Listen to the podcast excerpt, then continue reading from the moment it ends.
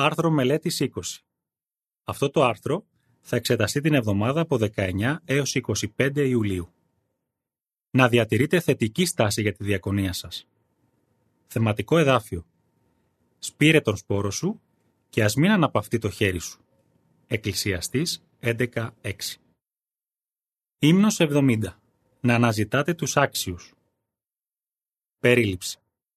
Πώς μπορούμε να διατηρούμε θετική στάση στη διακονία; Ακόμα και όταν πολλοί είτε δεν είναι στο σπίτι είτε φαίνεται ότι δεν ενδιαφέρονται για το άγγελμά μας; Αυτό το άρθρο θα δώσει πρακτικές συμβουλές που μπορούν να μας βοηθήσουν να διατηρούμε θετική στάση.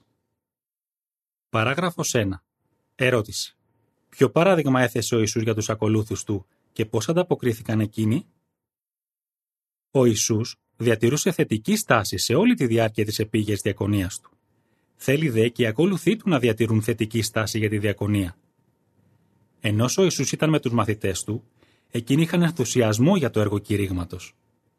Όταν όμως ο Ιησούς συνελήφθη και θανατώθηκε, οι μαθητές έχασαν προσωρινά την επιθυμία τους να κηρύττουν. Όταν αναστήθηκε, ο Ιησούς τους πρότρεψε να εστιάσουν στο κήρυγμα. Μετά την ανάληψή τους στον ουρανό, εκείνοι κήρυταν με τόσο ζήλο, ώστε οι εχθροί τους είπαν με δυσφορία «Έχετε γεμίσει την Ιερουσαλήμ με τη διδασκαλία σας». Πράξεις 5.28 Τα ακόλουθα αποτελούν περιγραφή της εικόνας του εξοφύλου, η οποία εξετάζεται σε συνδυασμό με την παράγραφο 1. Μετά την ανάληψη του Ιησού στον ουρανό, οι μαθητές του κηρύττουν με ζήλο στην Ιερουσαλήμ και αλλού. Παράγραφος 2. Ερώτηση. Πώς έχει ευλογήσει ο Ιεχωβά το έργο κηρύγματος; Ο Ιησούς κατήφθηνε το έργο που έκαναν εκείνοι οι χριστιανοί του πρώτου αιώνα και ο Ιεχωβά τους ευλογούσε με αύξηση. Την πεντηκοστή του 33 της κοινής μας χρονολογίας, για παράδειγμα, βαφτίστηκαν περίπου 3.000 άτομα. Και ο αριθμός των μαθητών εξακολούθησε να αυξάνει θεαματικά. Ωστόσο, ο Ιησούς προείπε ότι το έργο κηρύγματος θα έχει ακόμα μεγαλύτερη επιτυχία στις τελευταίες ημέρες. Παράγραφοι 3 και 4. Ερώτηση. Γιατί ίσως μερικοί βρίσκουν δύσκολο το έργο κηρύγματος; Και τι θα εξετάσουμε σε αυτό το άρθρο; Όλοι μας προσπαθούμε να διατηρούμε θετική άποψη για τη διακονία. Σε μερικές χώρες αυτό είναι εύκολο. Γιατί; Επειδή τόσο πολλοί ενδιαφέρονται να κάνουν γραφική μελέτη, ώστε μερικοί πρέπει να μπουν σε λίστα αναμονής μέχρι να είναι διαθέσιμος κάποιος μάρτυρας. Αλλά σε άλλα μέρη της γης, οι Ευαγγελιζόμενοι βρίσκουν το έργο κηρύγματος πιο δύσκολο. Οι άνθρωποι είναι σπάνια στο σπίτι και όσοι βρίσκονται στο σπίτι, ίσως δεν ενδιαφέρονται ιδιαίτερα για τη γραφή. Αν ζείτε σε μια περιοχή όπου το έργο κηρύγματος παρουσιάζει δυσκολίες, οι πρακτικές συμβουλές σε αυτό το άρθρο πιθανώς θα σας βοηθήσουν. Θα εξετάσουμε τι έχουν κάνει μερικοί για να έρθουν σε επαφή με περισσότερους ανθρώπους στη διακονία τους. Θα δούμε επίσης γιατί μπορούμε να διατηρούμε θετική στάση, είτε οι άνθρωποι ανταποκρίνονται στο άγγελμά μας, είτε όχι. Να διατηρείτε θετική στάση όταν δυσκολεύεστε να βρείτε τους ανθρώπους. Παράγραφος 5. Ερώτηση. Ποιες δυσκολίες αντιμετωπίζουν πολλοί μάρτυρες; Πολλοί μάρτυρες δυσκολεύονται όλο ένα και περισσότερο να βρουν ανθρώπους στο σπίτι τους. Μερικοί ευαγγελιζόμενοι ζουν σε περιοχές όπου υπάρχουν πολλές πολυκατοικίες υψηλής ασφαλείας ή συγκροτήματα κατοικιών με κεντρική είσοδο. Ίσως υπάρχει κάποιος θηρορός ή φύλακας ο οποίος δεν επιτρέπει την είσοδο σε όποιον δεν έχει προσκληθεί από ένα συγκεκριμένο ένικο. Άλλοι ευαγγελιζόμενοι μπορούν να πηγαίνουν από πόρτα σε πόρτα ανεμπόδιστα, αλλά βρίσκουν ελάχιστα άτομα στο σπίτι. Άλλοι πάλι κηρύττουν σε αγροτικές ή απομακρυσμένες περιοχές με λιγοστούς κατοίκους. σω καλύπτουν μεγάλες αποστάσεις για να μιλήσουν σε κάποιον οικοδεσπότη, ο οποίος μπορεί να μην είναι καν στο σπίτι. Αν αντιμετωπίζουμε τέτοιες δυσκολίες, δεν πρέπει να το βάλουμε κάτω. Τι μπορούμε να κάνουμε για να ξεπεράσουμε τέτοια εμπόδια και να έχουμε παραγωγική διακονία; Παράγραφος 6. Ερώτηση. Πώς μοιάζουν οι κήρυκες με τους ψαράδες; Ο Ιησούς παρομοίασε το έργο κηρύγματος με το ψάρεμα. Μερικοί ψαράδες ίσως δεν πιάνουν τίποτα επί μέρες. Ωστόσο, δεν το βάζουν κάτω, αλλά προσαρμόζονται. Αλλάζουν ώρα, μέρος ή μέθοδο ψαρέματος. Εμείς μπορούμε να κάνουμε παρόμοιες προσαρμογές στη διακονία μας. Εξετάστε τις εξής πρακτικές συμβουλές. Παράγραφος 7. Ερώτηση. Ποιο μπορεί να είναι το αποτέλεσμα όταν κηρύττουμε σε διαφορετικές ώρες; Δοκιμάστε διαφορετική ώρα. Θα βρούμε περισσότερους ανθρώπους αν κηρύττουμε όταν είναι πιθανό να βρίσκονται στο σπίτι. Εξάλλου, όλοι γυρίζουν στο σπίτι τους κάποια στιγμή. Πολλοί αδελφοί και αδελφές το βρίσκουν πρακτικό να κηρύττουν το απόγευμα ή νωρίς το βράδυ επειδή βρίσκουν περισσότερους ανθρώπους. Επιπρόσθετα, εκείνη την ώρα, οι οικοδεσπότες μπορεί να είναι πιο χαλαροί και πρόθυμοι να μιλήσουν. Ή ίσως σα φανεί χρήσιμη συμβουλή ενός πρεσβυτέρου, του David. Λέει ότι, αφού κηρύξει με τον συνεργάτη του για κάποια ώρα σε έναν τομέα, ξαναπερνούν από όσους δεν βρήκαν. Λέει, μου κάνει εντύπωση πόσους οικοδεσπότες βρίσκουμε τη δεύτερη φορά. Η υποσημείωση αναφέρει. Οι Ευαγγελιζόμενοι πρέπει να επιτελούν τις διάφορες μορφές της διακονίας τους που αναφέρονται σε αυτό το άρθρο με τρόπο που συμφωνεί με τους ισχύοντες νόμους περί προστασίας δεδομένων. Τέλος υποσημείωσης. Παράγραφος 8. Ερώτηση. Πώς μπορούμε να εφαρμόζουμε το εδάφιο Εκκλησιαστής 11.6 στη διακονία μας; Δεν πρέπει να το βάζουμε κάτω. Το θεματικό μας εδάφιο μας υπενθυμίζει τη στάση που χρειάζεται να έχουμε. Το εδάφιο Εκκλησιαστής 11.6 αναφέρει «Σπήρε τον σπόρο σου το πρωί και ας μην αναπαυθεί το χέρι σου ως το βράδυ, γιατί δεν ξέρεις ποιο θα έχει επιτυχία, αυτό ή εκείνο, ή αν και τα δύο θα εξελιχθούν καλά». Ο Ντέιβιτ δεν το έβαλε κάτω. Σε κάποιο σπίτι, έπειτα από αρκετές προσπάθειες, βρήκε τελικά τον οικοδεσπότη. Εκείνος ο άνθρωπος έδειξε ενδιαφέρον για τη γραφή και είπε: Μένω εδώ περίπου 8 χρόνια και δεν έχω δει ποτέ στην πόρτα μου μάρτυρα του Ιεχωβά. Ο Ντέιβιτ λέει: Έχω παρατηρήσει ότι όταν τελικά βρεις τους ανθρώπους στο σπίτι, είναι συχνά δεκτικοί στο άγγελμά μας. Παράγραφος 9. Ερώτηση. Πώς έχουν έρθει μερικοί μάρτυρες σε επαφή με άτομα που είναι δύσκολο να βρουν; Δοκιμάστε διαφορετικό μέρος. Προκειμένου να έρθουν σε επαφή με άτομα που είναι δύσκολο να βρουν στο σπίτι, μερικοί ευαγγελιζόμενοι έχουν αλλάξει το μέρος όπου κηρύττουν. Για παράδειγμα, το έργο δρόμου και η χρήση stand έχουν αποδειχτεί αποτελεσματικές μέθοδοι προσέγγισης ανθρώπων που ζουν σε μεγάλες πολυκατοικίες, όπου δεν επιτρέπεται η μαρτυρία από πόρτα σε πόρτα. Αυτό τους δίνει τη δυνατότητα να μιλούν πρόσωπο με πρόσωπο με άτομα που διαφορετικά δεν θα μπορούσαν να βρουν. Επίσης, Πολλοί Ευαγγελιζόμενοι έχουν παρατηρήσει ότι οι άνθρωποι είναι πιο πρόθυμοι να συζητήσουν ή να δεχτούν έντυπα σε πάρκα, αγορές και εμπορικές περιοχές.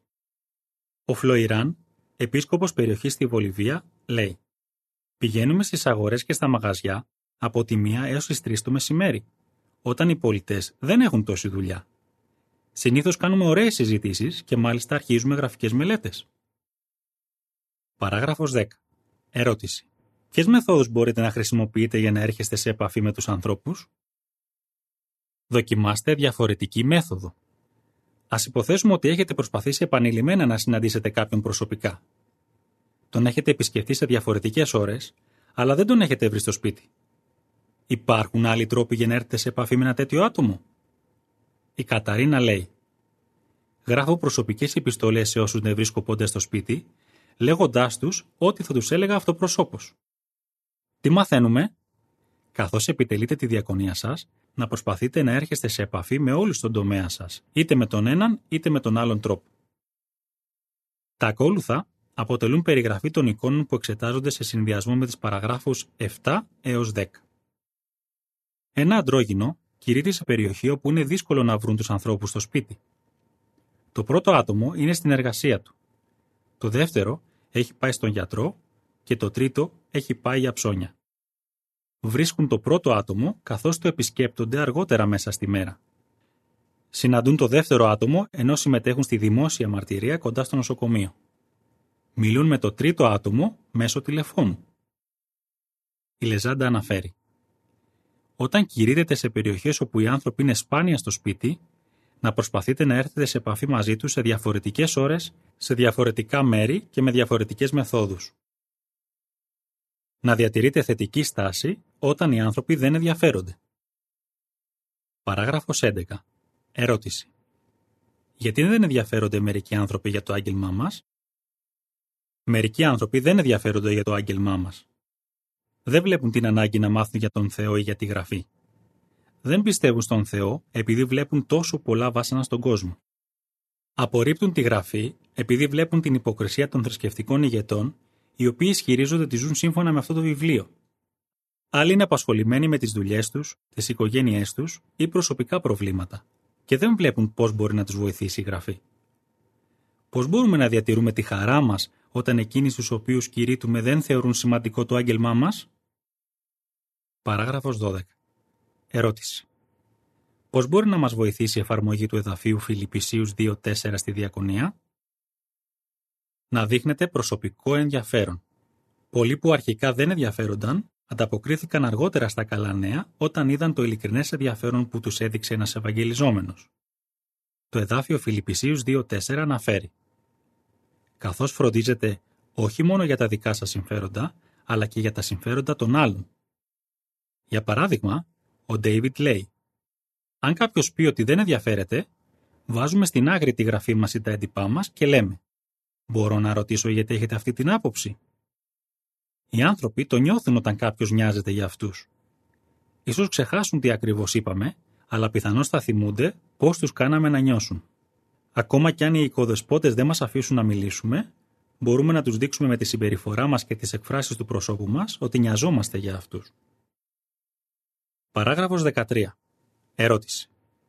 Πώς θα μπορούσαμε να προσαρμόζουμε το άγγελμά μας στις ανάγκες κάθε οικοδεσπότη; Δείχνουμε προσωπικό ενδιαφέρον όταν προσαρμόζουμε το άγγελμά μας στις ανάγκες και στα ενδιαφέροντα του οικοδεσπότη.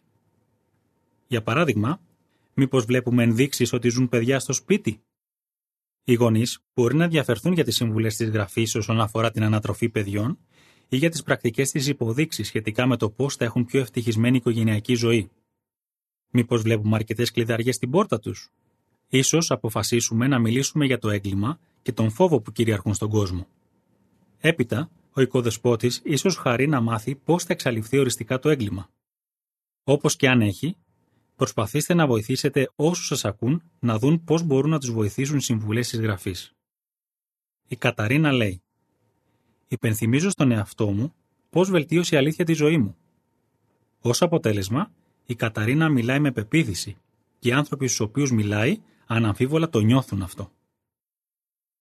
Παράγραφος 14. Ερώτηση. Με βάση το εδάφιο Παριμίες 27-17, πώς μπορούν οι συνεργάτες στο κήρυγμα να βοηθούν ο ένας τον άλλον; Να ωφελείστε από τη βοήθεια των άλλων. Τον πρώτο αιώνα, ο Παύλος μάθαινε στον Τιμόθεο τις μεθόδους του για το κήρυγμα και τη διδασκαλία και τον παρότρινε να χρησιμοποιεί αυτές τις μεθόδους για να βοηθάει άλλους. Όπως ο Τιμόθεος, έτσι και εμείς μπορούμε να ωφελούμαστε από έμπειρά του μας στην Εκκλησία. Το εδάφιο Παριμίες 27-17 αναφέρει «Όπως το σίδερο ακονίζει το σίδερο, έτσι και ο άνθρωπος ακονίζει τον φίλο του». Σκεφτείτε το παράδειγμα ενός αδελφού, του Σον. Για κάποιο διάστημα έκανε σκαπανικό σε μια αγροτική περιοχή όπου οι περισσότεροι άνθρωποι ήταν ικανοποιημένοι με τη θρησκεία τους. Πώς διατηρούσε τη χαρά του; Όποτε μπορούσα, συνεργαζόμουν στο έργο με άλλους αδελφούς, λέει. Καθώς πηγαίναμε από το ένα σπίτι στο άλλο, εγώ και ο συνεργάτης μου αξιοποιούσαμε το χρόνο μας για να βελτιώνουμε τις δεξιότητές μας στη διδασκαλία. Για παράδειγμα, συζητούσαμε πώς θα πήγαμε στο προηγούμενο σπίτι και τι θα μπορούσαμε να κάνουμε διαφορετικά αν μας ξανατύχαινε μια παρόμοια περίπτωση. Παράγραφος 15.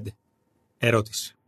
Γιατί είναι η προσευχή ουσιώδης για τη διακονία μας; να προσεύχεσαι στον Ιεχωβά για βοήθεια. Να στρέφεσαι στον Ιεχωβά για καθοδηγία κάθε φορά που συμμετέχετε στη διακονία. Χωρίς τη βοήθεια του ισχυρού Αγίου Πνεύματός του, κανένας μας δεν θα μπορούσε να επιτελέσει τίποτα. Όταν ζητάτε τη βοήθεια του Ιεχωβά με προσευχή, να είστε συγκεκριμένοι. Λόγου χάρη, ζητήστε του να σας κατευθύνει σε οποιονδήποτε ίσως έχει τη σωστή διάθεση και είναι πρόθυμος να ακούσει. Κατόπιν, ενεργήστε σε αρμονία με την προσευχή σας κηρύττοντας σε όλους όσους συναντάτε. Παράγραφος 16. Ερώτηση. Γιατί είναι η προσωπική μελέτη σημαντική για τη διακονία μας; Να αφιερώνετε χρόνο για προσωπική μελέτη. Ο λόγος του Θεού λέει να αποδεικνύετε στον εαυτό σας το καλό και ευπρόσδεκτο και τέλειο θέλημα του Θεού. Ρωμαίος 12.2 Όσο πιο πεπισμένοι είμαστε ότι γνωρίζουμε την αλήθεια για τον Θεό, τόσο μεγαλύτερη θα είναι η πεποίθησή μας όταν μιλάμε σε άλλους στη διακονία. Η Καταρίνα λέει: Πριν από λίγο καιρό, συνειδητοποίησα ότι χρειαζόταν να ενισχύσω την πίστη μου όσον αφορά κάποιες βασικές βιβλικές διδασκαλίες. Γι' αυτό, μελέτησα λεπτομερώς τις αποδείξεις για το ότι υπάρχει δημιουργός, για το ότι η γραφή είναι πράγματι ο λόγος του Θεού και για το ότι ο Θεός έχει μια οργάνωση που τον εκπροσωπεί σήμερα. Η Καταρίνα λέει ότι η προσωπική της μελέτη ενίσχυσε την πίστη της και αύξησε τη χαρά της στη διακονία. Γιατί διατηρούμε θετική στάση στη διακονία μας. Παράγραφος 17. Ερώτηση. Γιατί διατηρούσε ο Ιησούς θετική στάση στη διακονία του; Ο Ιησούς διατηρούσε θετική στάση και συνέχιζε να κηρύττει παρότι μερικοί δεν ενδιαφέρονταν για το άγγελμά του. Γιατί ήξερε πόσο πολύ χρειάζονταν οι άνθρωποι να γνωρίσουν την αλήθεια και ήθελε να δώσει σε όσο το δυνατόν περισσότερους την ευκαιρία να δεχτούν το άγγελμα της Βασιλείας. Επίσης, ήξερε ότι μερικοί που αρχικά δεν ενδιαφέρονταν θα ανταποκρίνονταν αργότερα. Σκεφτείτε τι συνέβη στην οικογένειά του. Στα 3,5 χρόνια της διακονίας του, κανένας από τους αδελφούς του δεν έγινε μαθητής του. Ωστόσο, μετά την ανάστασή του, έγιναν χριστιανοί. Παράγραφος 18. Ερώτηση. Γιατί συνεχίζουμε να κηρύττουμε; Δεν γνωρίζουμε ποιοι θα δεχτούν τελικά τις βιβλικές αλήθειες που διδάσκουμε. Μερικοί άνθρωποι χρειάζονται περισσότερο χρόνο από άλλους για να ανταποκριθούν στο άγγελμά μας. Ακόμα και αυτοί που δεν θέλουν να μας ακούσουν, βλέπουν την καλή μας διαγωγή και τη θετική μας τάση και ίσως αρχίσουν τελικά να δοξάζουν τον Θεό. 1 Πέτρου 2.12 Παράγραφος 19. Ερώτηση. Σύμφωνα με τα εδάφια 1 Κορινθίους 3, 6 και 7, τι πρέπει να αναγνωρίζουμε; Καθώς φυτεύουμε και ποτίζουμε, οφείλουμε να αναγνωρίζουμε τον ρόλο που παίζει ο Θεός. Τα εδάφια 1 Κορινθίους 3, 6 και 7 αναφέρουν «Εγώ φύτεψα, ο Απολός πότισε, αλλά ο Θεός το έκανε να αυξάνει. Ώστε ούτε αυτός που φυτεύει είναι τίποτα, ούτε αυτός που ποτίζει, αλλά ο Θεός που το κάνει να αυξάνει». Ο Γκετάχουν, ένας αδελφός που υπηρετεί στην Αιθιοπία, λέει «Επί 20 και πλέον χρόνια ήμουν ο μόνος μάρτυρας σε έναν τομέα που καλυπτόταν σπάνια. Αλλά τώρα υπάρχουν εδώ 14 ευαγγελιζόμενοι 13 από αυτούς έχουν βαφτιστεί, μεταξύ αυτών η γυναίκα μου και τα τρία παιδιά μου. Κατά μέσο όρο παρακολουθούν τις συναθρήσεις 32 άτομα. Ο Γκετάχουν χαίρεται που συνέχισε να κηρύττει, καθώς περίμενε υπομονετικά να ελκύσει ο Ιεχωβά ειλικρινή άτομα στην οργάνωσή του. Παράγραφος 20. Ερώτηση. Από ποια άποψη μοιάζουμε με διασώστες; Ο Ιεχωβά θεωρεί κάθε ανθρώπινη ζωή πολύτιμη. Μας δίνει το προνόμιο να συνεργαζόμαστε με το γιο του στη συγκέντρωση ανθρώπων από όλα τα έθνη, προτού έρθει το τέλος αυτού του συστήματος. Το έργο κηρύγματος μπορεί να παρομοιαστεί με μια αποστολή διάσωσης. Εμείς μοιάζουμε με μέλη μιας ομάδας διάσωσης που έχει σταλεί να απεγκλωβίσει ανθρώπους από ένα ορυχείο. Αν και ελάχιστοι μπορεί να βρεθούν ζωντανοί, το έργο όλων των διασωστών είναι πολύτιμο. Το ίδιο αληθεύει και για τη διακονία μας. Δεν ξέρουμε πόσα άτομα θα διασωθούν ακόμα από το σύστημα του Σατανά. Αλλά ο Ιεχοβά μπορεί να χρησιμοποιήσει οποιονδήποτε από εμάς για να τους βοηθήσει. Ο Αντρέα, που ζει στη Βολιβία, λέει: Θεωρώ κάθε άτομο που μαθαίνει τις βιβλικές αλήθειες και βαφτίζεται αποτέλεσμα ομαδικής προσπάθειας. Α διατηρούμε παρόμοια θετική στάση για τη διακονία μας. Αν το κάνουμε αυτό, ο Ιεχοβά θα μας ευλογεί και η διακονία μας θα είναι πραγματική πηγή χαράς. Πώς θα απαντούσατε, τι μπορεί να μας βοηθήσει να έρθουμε σε επαφή με ανθρώπους που είναι δύσκολο να βρούμε; Πώς μπορούμε να βοηθάμε ανθρώπους που αρχικά φαίνεται ότι δεν ενδιαφέρονται για τις βιβλικές αλήθειες; Γιατί διατηρούμε θετική στάση στη διακονία μας; Ύμνος 66 Να διαγγέλλετε τα καλά νέα. Τέλος του άρθρου.